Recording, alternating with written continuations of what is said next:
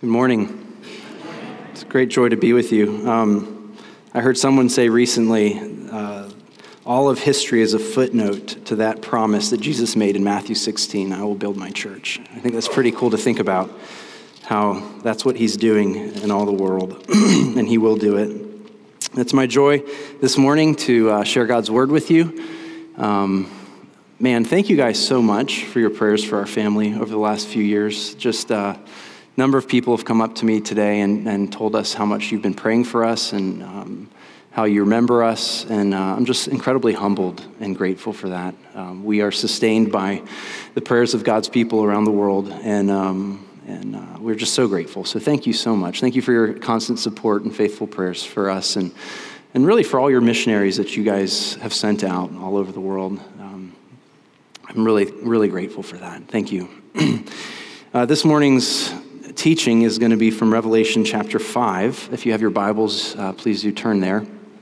I'll be reading uh, chapter 5, the whole chapter, verses 1 to 14. so, if you would, would you please stand if you're willing and able as we give deference to God's word?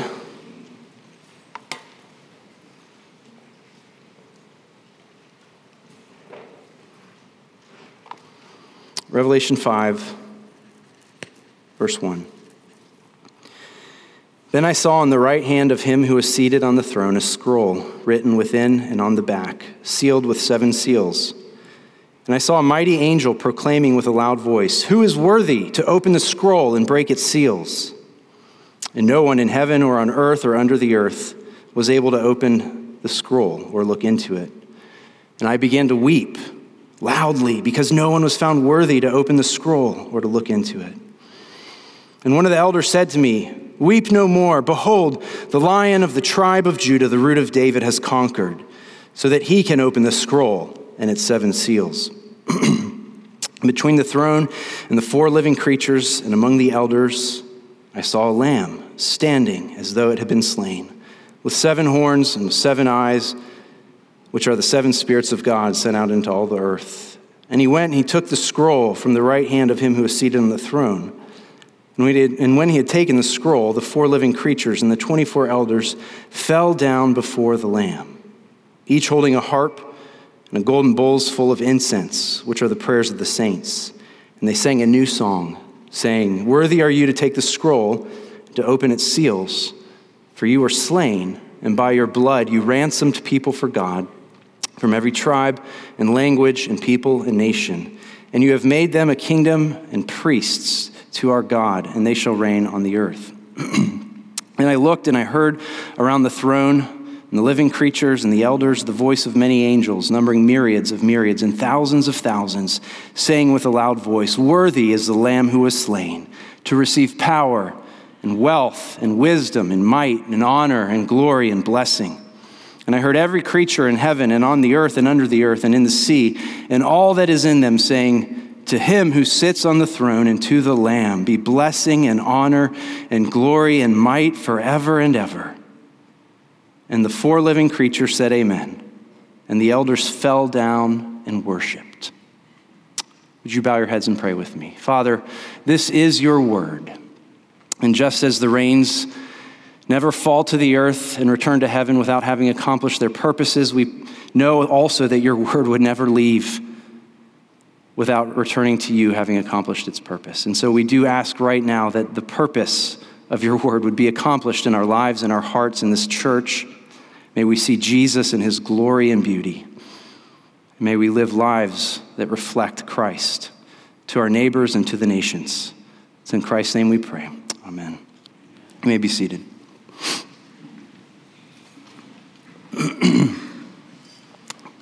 Last month, maybe you're watching this. Uh, I was watching it too, well, I guess in August, not last month, but as Kabul was falling to the Taliban, as uh, American troops were leaving and the Allied troops were leaving um, Afghanistan, and just the chaos and the desperation of so many people, uh, the images of them trying to climb onto the airplanes, trying to escape a city, uh, a nation of people uh, living in fear of what would come with the despotic and evil rule of the Taliban uh, that was rising up. For Christians, the story is even darker and even scarier in Afghanistan. One pastor noted that he got a, a, a note from a Taliban leader that said, We know who you are, we know what you do, and we're coming for you. And since then, we've heard stories of the, the church in Afghanistan going into hiding, people being martyred, people being sought out, young, young girls being taken for wives of the Taliban army. The amount of fear and struggle in the Afghanistan church, which is a small church, very few Christians in the country of Afghanistan, but yet, from what I hear, growing at an incredible rate. Afghanistan is only second to North Korea as the most dangerous place in the world to be a Christian. And so you see stories like this, stories of, of what's happening right now to the church, the fledgling church in Afghanistan. And I cry out, Lord, why? What are you doing? How are you going to establish the witness of Christ among these people in the face of such evil, in the face of such horrible rule and, and a regime like the Taliban? What are you doing? How are you going to do it? As if it wasn't hard enough. Add this, this oppressive government. How will the mission of God succeed with such evil? How will this fledgling church thrive in the face of this? And I find Revelation 5, I find the book of Revelation, in fact, a real comforting and help in times like this for us. Because the book of Revelation is, is written by the Apostle John, the author, and at the time of his writing this, he's in chains. He's imprisoned on the island of Patmos. John is the last living apostle of Jesus. He's seen all his friends killed, martyred for believing in Jesus, taking a stand for the witness of Christ and his resurrection, and they've been killed for it. And he's in chains for it. And what he's doing in the book of Revelation is he's writing a letter to the fledgling church in Asia Minor, the, the churches that are also under the foot of an oppressive government that are suffering for their witness to Christ. And you see this in chapter 3 and 4. I'm sorry, 2 and 3 of Revelation, where he's, he's talking to these churches. Jesus is talking to these churches and he's saying, I see you. I see what you're going through. I'm near to you. I'm identifying with you in your struggle and in your persecution. And Revelation is giving them hope, it's giving them a vision. See what John does in this, in this chapter, in chapter four and chapter five, is this, is this heavenly throne room scene. And what John is doing in this is, is, is, he's pulling back the curtain, the, the veil that, that we in the flesh cannot see because of our eyes, and showing us a greater spiritual reality of what really is happening in the world something that's clouded by persecution and evil and, and, and, and the material culture around us and, and our, our own sin and wickedness. It's clouded by those things. And John is pulling back this veil with eyes of faith and, and, and he's escorted you know john uh, i'm sorry revelation 4 1 he's escorted in to this throne room and he sees the control center of the universe where god is on the throne and he shows us that what is begins in tears in chapter 5 ends in worship. That all of history is on this trajectory toward the worship of God in Christ. All of creation, all of humanity bows and worships at the end of chapter 5. And he's giving this fledgling church in Asia Minor this vision and encouraging them and saying, This is, this is what you're a part of. This is what you signed up for. Though you may not see it now, this is where it's headed. And this is the encouragement for us today as well. As we, some of us watch from afar, some of us participate, some of us go, some of us facing it in our own uh, lives, in our own families. The struggles to see it, the struggles to believe it, the struggle to apply it. So let's look at this chapter together, see how it all unfolds. Four things I really want to, I have four points, but the four application from each of these points, I'm going to give them to you right up front as we work through this passage, is that this, causes, this calls us to trust God deeply. It calls us to pray, pray, cry out to God in prayer, and to break for the nations of the world. But it also calls us to sacrifice and to give and to go. And it calls us to do all this with great joy. So let's look at this together. First, first thing I want us to see is that the sovereignty of God directs all of history and calls us to trust him deeply. So look at me with verse, verse 1 of chapter 5. And what I want to call your attention to is this verse that then I saw in the right hand of him who was seated on the throne.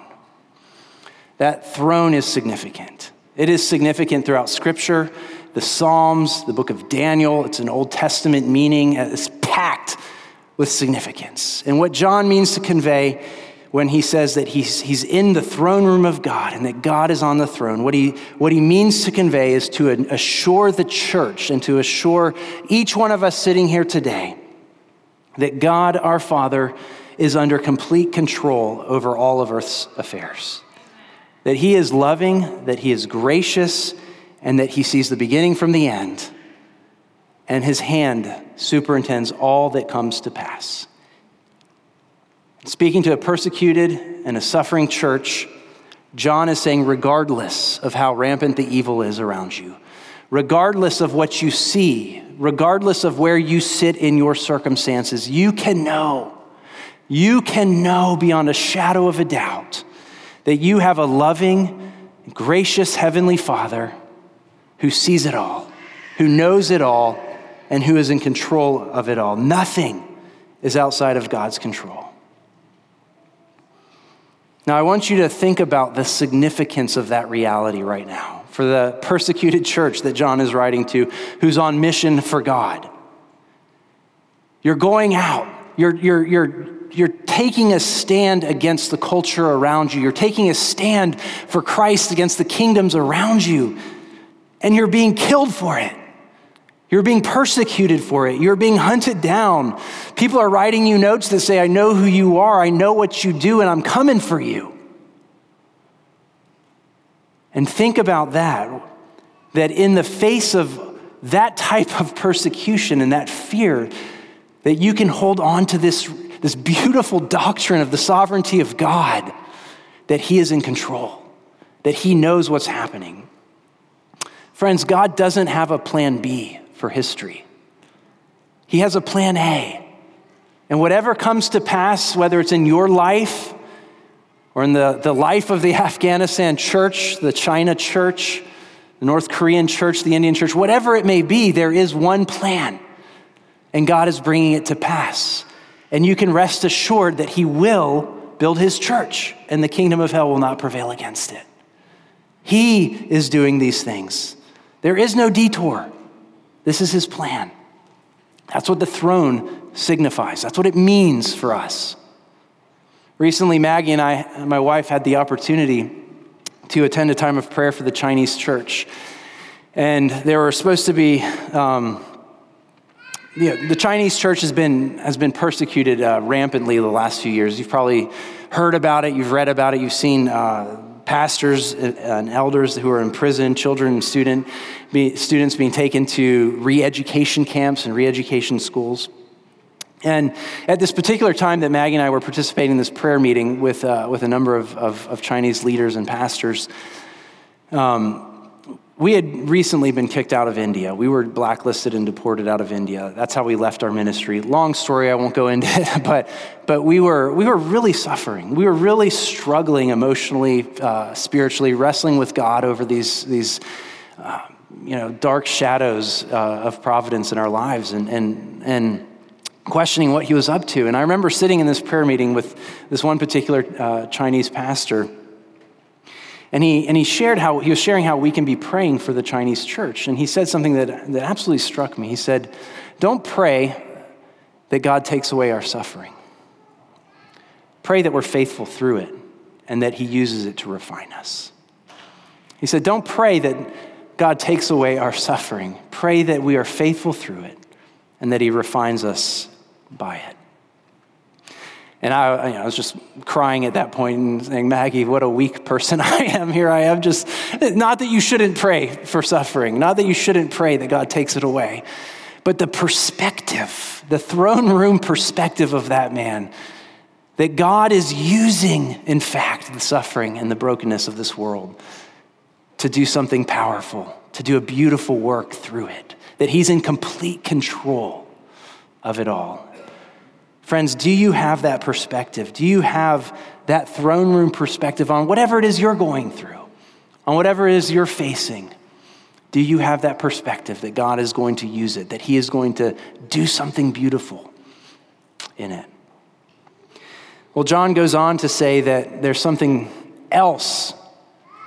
That, the, the, the, that God is on the throne, yes, but he also has a scroll in his hand. And this is the second thing that I want us to see that the plan of God is the salvation of his people from sin and death, and it directs us to pray with spirit filled confidence. This is our second point.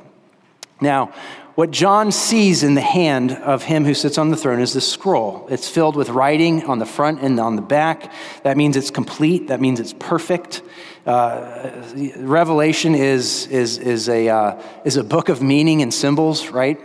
And in, in the book of Revelation, whenever you get things like a scroll or a throne or uh, a bunch of other language that we'll look at in a minute, you have to understand it's pregnant. It's, it's, it's, it's hyperlinked text. It's, you click it and it goes back to an Old Testament referent, right? It's, it's filled with meaning and symbolism. And so these, these, uh, these New Testament Christians who are, are reading this, this letter from John, they, they, they have context for this that we might not have. And so they see language like seven, you know, eyes and seven horns, and, and, and, and, and they, they, have, they have, there's meaning to it. There's explanation. We're not going to be able to get in everything, but, but they, they, they, have a, they have context for that that we might not have. And so this scroll that, that John has, he, he, he pulls it out. Uh, the God, God holds it in his hand, and the angel says, Who is worthy to open the scroll and break its seals? And then we get to verse 3, and it says, No one in heaven and on earth or under the earth was able to open the scroll or to look into it. And so John begins to weep loudly. I begin to weep loudly. That word is emphasized. He's, he's not just tearing up, he's choking up. I began to weep wow, loudly because no one was found worthy to open the scroll or to look into it. So, what's so significant about this scroll that it would cause John to weep? See, friends, the scroll contains the ultimate purposes of God in all of the world. It's his purposes to establish his rule and his reign. One of the commentaries I read said it's, it's the judgments of God over the world. It's how God brings about his rule and his reign and establishes his kingdom forever. It's his redemptive plan, it's his mission. It's how he judges sin and deals with evil in the world, but it's how he brings, shows his mercy and establishes his church through his son. It's, it's his plan for all of redemption. And so John is weeping when he sees that there's nobody who is worthy to make sense of it. There's nobody who's worthy to understand what's in the scroll, who's, who's able to unlock its meaning and significance for all of history. That's why he's weeping. That's why he's on the ground crying, because there is no one worthy. The deafening silence in heaven is testimony to the depravity of our humanity, that we are under sin. We are under the judgments contained in the scroll. We don't deserve the life and the promise of, the, of, of covenant faithfulness promised in the scroll. We deserve the curses of the scroll because of our sin. And therefore, we're, we're unworthy so John is broken on the floor, a broken man, crying at the lostness of souls who remain under the curses of the scroll. See, friends, unless there is someone worthy, hopelessness is all that remains in history. There is no meaning to what's happening in Afghanistan. There is no meaning to tsunamis that kill 300,000 people in a morning. There is no meaning to earthquakes that level cities. There is no meaning to your pain and my pain, whatever it is you're going through unless there's someone worthy to help us understand this. Do you know that there are more people in the world today without Jesus than there ever were in history. To illustrate this, in 1900, 121 years ago, there were about 1 billion non Christians in the world. Today, that number is 5 billion. 5 billion people stand under the imminent judgment of God and will be lost to an eternity in hell apart from God. Of that number, 3 billion have some knowledge of Christ, but 2 billion souls remain who will be born, live, and die and never meet a Christian or hear the gospel in their language, contextualized in their communities. Think about that for a minute. That's a crisis. That's serious. That's why John is weeping. Why don't we weep for this? Why aren't we brokenhearted for this reality? This should move us to tears, friends. This should cause us to cry out to God for mercy, for Jesus to come. Did you know that today there are as many as 46 million people in the world who are trapped in slavery, some form of slavery? About 46 million, about half of them are in India. There are more slaves today in the world than ever before. Why don't we weep for these things? The brokenness of the world around us, your sin, my sin, just the evil that we can see. Friends, let this lead us to pray. John cries out in this passage. He cries out, Would somebody be worthy? And let us cry out in prayer to God. This should cause us to pray. Pray for your missionaries. Pray for the unreached people groups of the world. Get one of the, go on the website, joshuaproject.net. They have a great prayer resource. They can give you daily updates about people groups around the world that remain unreached, that remain, that don't have a gospel witness among them. Pray for them. Pray for your missionaries. Adopt a missionary family to pray for. Pray because God, we know that God uses prayer to answer the call. That God uses prayer to send people into the mission field, that God uses prayer to establish his kingdom around them. We know that. So please continue to pray for the work of Christ around the world. But let's look at the next point in the face of the brokenness, in the face of the unworthiness of humanity to open the scroll. What does God do? What does God do to establish his plan of redemption? And this is our third point. The slain Lamb of God wins the victory he wins the victory and calls his people to follow him in laying down our lives for others. So, as John is weeping on the floor, throne room of God, one of the elders says to him, Weep no more. Weep no more. John, you can stop crying. Why? Behold, he says, the lion of the tribe of Judah, the root of David, has conquered so that he can open the scroll and its seven seals. What's he talking about? The book of Revelation, again, hyperlinked text. This is significant. This, is, this has a lot of meaning for the, for the early church Christians. The lion of the tribe of Judah is a reference to Genesis 49. If you remember in Genesis, Jacob is promising his kids different promises. He's blessing his kids, the tribes.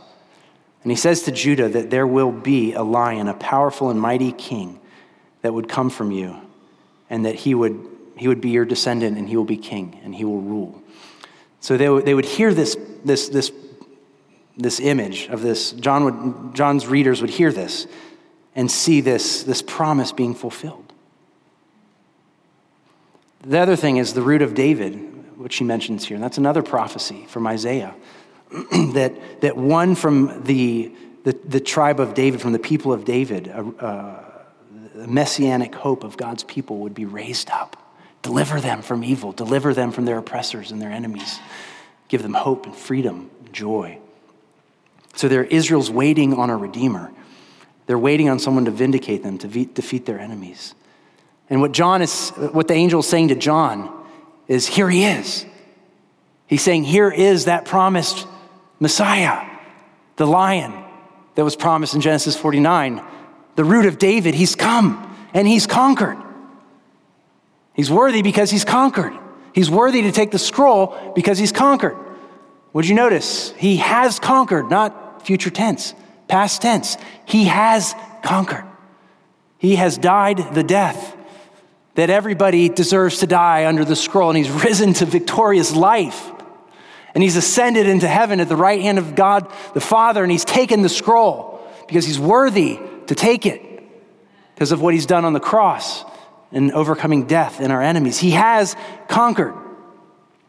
Incredibly significant, friends. Jesus has won the victory over evil and death. You don't win victories over evil and death. Jesus does. We live out of that victory that he has accomplished for us. And he is at the center of all of history, making sense of all of history. That's what's going on in this passage. The, throne room of the universe, the control center of all of history, there is Jesus victorious. Now, this is really important. Look what happens next in your text. John hears from the elder, Behold, the lion of the tribe of Judah. But then he turns and what does he see? Verse 6 I look and I saw a lamb standing as though it had been slain. And friends, this is one of the most baffling realities of the Bible that speaks to the means by which God accomplishes his purposes of redemption in the world. Notice this the, the, the, conquering lion, the champion of God's people, the Messiah that was promised, doesn't come as a roaring, conquering lion, but as a slaughtered lamb, a bloodied lamb. Before the throne, room of God in the center of the universe, the place from where God controls and directs all of history towards his desired end, right there at the center of it all is a slaughtered lamb. What does this say, friends? What does this say for us? Again, first let's look at what the Jews are reading into this and how they're understanding it. They would hear about this slaughtered lamb and they'd immediately think of the Passover lamb. Remember the Passover lamb from Exodus? that blood was spilled in order to, to mitigate, in order to pre- prevent the angel of death from cursing God's people, the firstborn of God's people. Blood was spilled by a lamb. It was put over the doorposts of God's people in order to protect God's people from God's judgments toward their sin and guilt. But they would also have heard Isaiah 53 all we like sheep have gone astray. We have turned each and every one to his own way, but the Lord has laid on him the iniquity of us all. He was oppressed and he was afflicted, yet he opened not his mouth, like a lamb that was led to the slaughter, and like a sheep before its shears is silent, so he opened not his mouth. Yet it was the Lord's will to crush him. He has put him to grief. Friends, how did the lion conquer? By becoming a lamb, by becoming weak by becoming vulnerable, by sacrificing himself for all his enemies. How is this victory? How is that victorious? And friends, this is the mystery of the gospel, isn't it? Because God takes sin and evil so seriously that he steps into history himself. He steps into evil and injustice. And he jumps into the fray and he absorbs all of it onto himself. And he defeats the curse by becoming a curse himself so that we can be freed from the curse. And therefore, he is worthy to lead his people in triumphal procession. Again, not away from suffering and pain necessarily, not away from death, but even through death into eternal life on the other side. He is worthy to do that. And, and, and, Revelation 5 shows us this that suffering and pain is at the center of reality because the bloodied lamb is at the center of reality at the throne. You see that? It is at the center of reality. And that's why Jesus can take the scroll. That's why he can do it because of his life, death, and resurrection. He reigns over all of history and he offers us significance, hope, joy, confidence, perspective and true victory to all who are in him. And friends, make no mistake about it. We are not above Jesus. If he carries the cross, so must we. In the cruciform life has always been and will always be the means by which the mission is accomplished. God is calling you in Christ as a church to give, to go, to serve, to lay down your lives on mission for Him. We are called to give. It's going to cost you something. Your church is doing faith promise right now. It's going to cost you something. It's not supposed to be easy. It's not supposed to be something that you just give out of excess towards. God's mission is costly. We, we, we follow Christ in laying down our lives for our wives, our husbands, our kids, our neighbors, the Afghan people, the Chinese people, the Japanese people. We lay down our lives. We don't demand our rights and fight for them. We give. We give. We give some more. We send our sons and our daughters to preach Christ where he is not named. Friends, it, it, it is going to cost your church something. It is going to cost me something. But Jesus is worthy, isn't he? He is worthy. He has paid the ultimate price. He has paid it all. We get to give and go and lay down our lives like him. But look what happens next in heaven in this vision.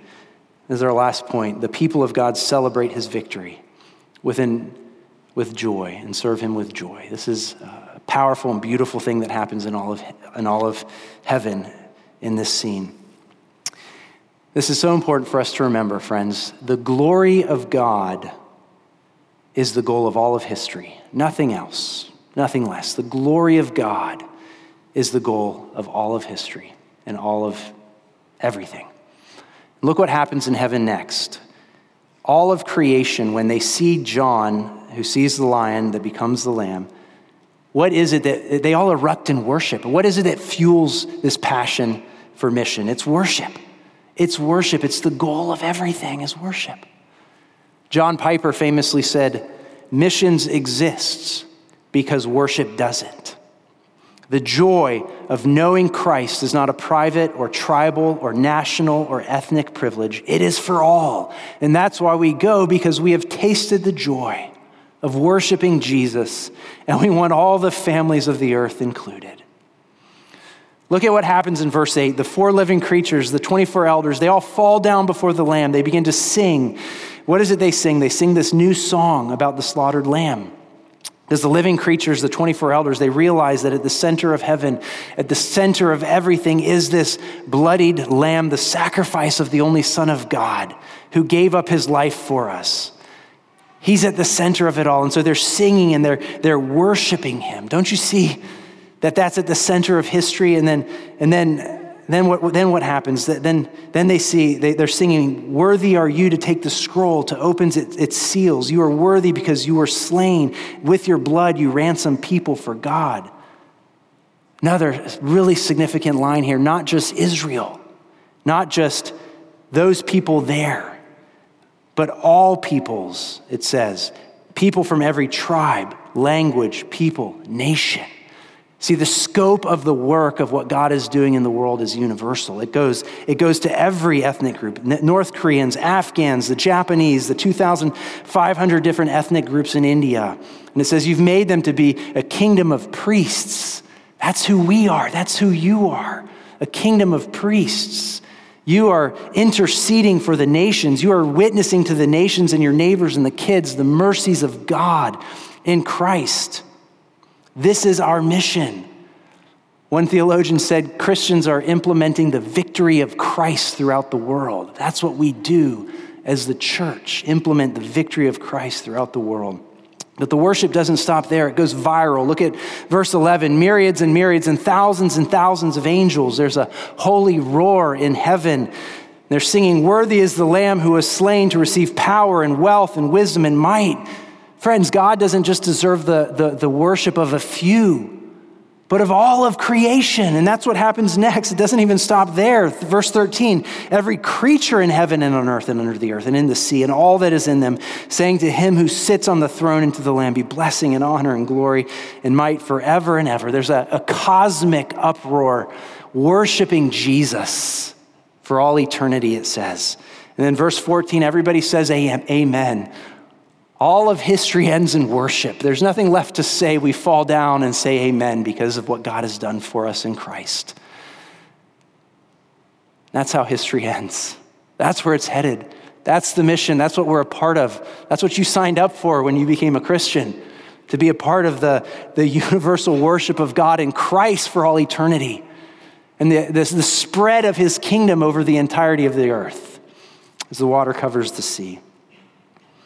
This is what's happening, friends, in the world today. It's not just something off in the future. This is happening today. Did you know that this morning, as many, if not more, people in China worshiped Jesus than in this country? Do you know that? Did you know that this is happening now? Jesus is building his church, and the gates of hell will not prevail against it. Let me end with this quick story. When the Nazis closed down all the evangelical seminaries in Germany in 1937, uh, Lutheran theologian and pastor by the name of Dietrich Bonhoeffer was uh, top on their hit list. In those days, evangelical Christians were, uh, they had a very short lifespan uh, imprisonment, death. Um, they opposed the, the Nazi party. Dietrich Bonhoeffer was a leader among them. And during that time, he formed together a group of brothers, pastors, uh, that, that, that loved each other, that shared a common purpose and mission, uh, but they couldn't be together because of the, the despotic rule of the Gestapo. And so he had to communicate with them with letters. And even from when he was in prison, he would write these letters. They were carbon copied so that he could distribute them throughout. You know, this was before email, and, uh, but they, he would carbon copy these letters and he'd send them out. And, and those letters were actually the foundation or the, the beginning of a, a well known book that Dietrich wrote on, on, uh, on um, community, Christian community called Life Together. Great little book on Christian community. But anyway, that, that community was the impetus for him to write that book. But anyway, um, the last letter before he, before he was killed, before he was hung um, and, and put uh, for, for his crimes against uh, the Nazi government, Dietrich was writing a letter to these, to these brothers, his dispersed friends who are in fear, living, uh, you know, waiting for that knock on the door, waiting to be caught. Uh, and, he's, and he's calling them to something powerful. What would, what would you say he would call them to? What do you think he's writing to them to do? And this is really interesting. I want, you, I want to read you this short por- portion of his, of his letter to, his, to these brothers before he dies. He says this Joy abides with God, and it comes down from God, and it embraces spirit, soul, and body. And where this joy has seized a person, there it spreads, and there it carries one away. There it bursts open closed doors because the joy of God has gone through the poverty of the manger and the agony of the cross. And that is why it is an invincible, irrefutable joy. Full of joy, we are enabled to believe that there was and is one to whom no human suffering or sin is foreign, and who, in deepest love, accomplished our redemption. Only in such joy in Christ the Redeemer shall we be preserved from hardening our hearts where human suffering encounters us. See, friends, Dietrich's last words to his friends, John's last words to the church of Asia Minor before his death is to compel us to sing for joy. Not fight for our rights, not complain about the oppressive government, but to dig our roots deep down into Christ, deep into his love for us, and join with this heavenly chorus of all of creation and only from there to draw upon the gushing springs of what he calls invincible, irrefutable joy. Wouldn't that be our prayer today? Wouldn't that be our prayer? Whatever it is that you're going through, whatever it is that God is doing in Afghanistan, that they would know this joy. Whatever He's doing in the church in China, that they would know this joy that comes from this Lamb who laid down his life for them and gave them new life, that they would know this joy, that they would dig their roots deep down into this, into this person of Christ and have this joy. And John's story here in chapter 5 begins with tears and it ends with this eruption of praise and worship to God. What changed? It wasn't his circumstances, it was his perspective on what God is doing in the world. that God has a grander design and a more beautiful perspective than he could ever imagine. Friends, this is what's happening in the world now. All of creation is moving toward the worship of God in Christ. All of it. He is the ultimate treasure of our hearts. And we have the joy as his blood bought people to participate by prayer, by giving, by going in the worship of the Lamb throughout all of creation among all peoples, tribes, tongues, and nations. Because he is worthy. Do you believe it? Let's pray. Father, we thank you so much for this beautiful picture of what you're doing in the world. May our eyes see with faith, may our hearts be tuned to this, the work of your Spirit in our own community, in our lives, in our families, and in the world. Give us eyes to see Soften our hearts, humble us, make us your servants, we pray in Christ's name and for his glory. Amen.